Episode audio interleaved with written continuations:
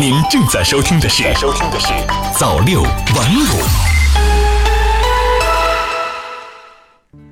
朋友你好，今天是二零一九年十一月一号，星期五，欢迎收听早六晚五早间新闻。首先来关注国内方面的消息，北京青年报十月三十一号讯。三十号上午，国家卫健委就全国流感防控工作有关情况举行例行发布会。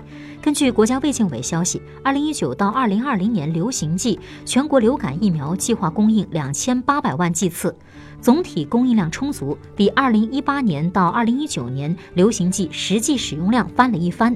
目前已经供应各地一千七百多万剂次，是去年同期供应量的三倍。各地流感接种工作正在有序进行，累计接种量超过八百万剂次，是去年同期的两倍。人民网北京十月三十一日电，十月三十一号，二零一九年中国国际信息通信展览会在北京拉开帷幕。在开幕式上，工业和信息化部副部长陈肇雄、中国电信、中国移动、中国联通、中国铁塔董事长共同启动五 G 商用。中国移动提供不换卡、不换号、便捷开通五 G 服务。五 G 个人版套餐从一百二十八元到五百九十八元，家庭版套餐从一百六十九元到八百六十九元，各分五档。联通全新发布的五 G 商用套餐分为一百二十九元、一百五十九元、一百九十九元、二百三十九元、二百九十九元、三百九十九元和五百九十九元七个档位。中国电信自费套餐会员权益体系和五 G 应用同步推出，五 G 套餐和原有套餐平滑衔接，起步价为一百二十九元。至此，三大运营商五 G 套餐正式发布。新京报快讯。十月三十一号上午，二零一九交通货运高峰论坛在北京召开。交通运输部运输服务司货运与物流管理处处长于新元介绍，交通部将严格道路货运超限超载治理，同时已经建立全国性平台，对接入平台的货车进行监控，对货车司机超速、疲劳驾驶等危险行为加以示警。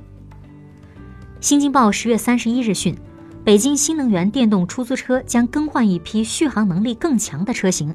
为了减少尾气排放，二零一一年北京启用新能源出租车，当时选用的是续航里程一百五十公里充电车型。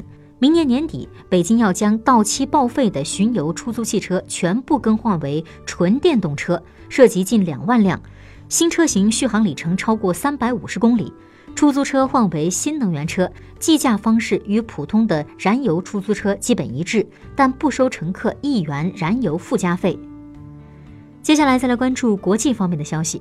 新华社东京十月三十一日电，位于日本冲绳县那霸市的琉球王国都城遗址首里城，十月三十一号凌晨突然发生大火。截至记者发稿时，火势仍在蔓延。均为木质结构的首里城正殿、北殿和南殿已经全部被烧毁，起火原因仍在调查当中。建于五百多年前的首里城是琉球王国历史象征，曾经在二战中被毁。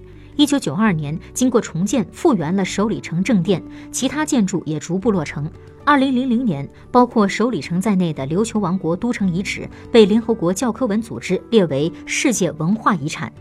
新华社大马士革十月三十日电，据叙利亚通讯社三十日报道，叙政府军当天在叙北部边境地区同土耳其军队发生冲突，土军当天炮击叙北部村庄，导致大量民众逃离家园。报道未提及伤亡情况。新华社圣地亚哥十月三十日电。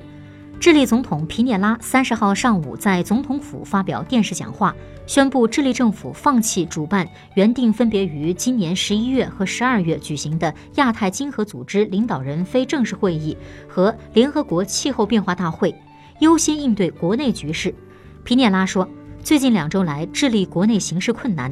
考虑到目前政府需要优先重建社会秩序，保障公民安全和社会安定，推动新的社会计划迅速有力实施，以回应民众要求，政府做出了这一艰难的决定。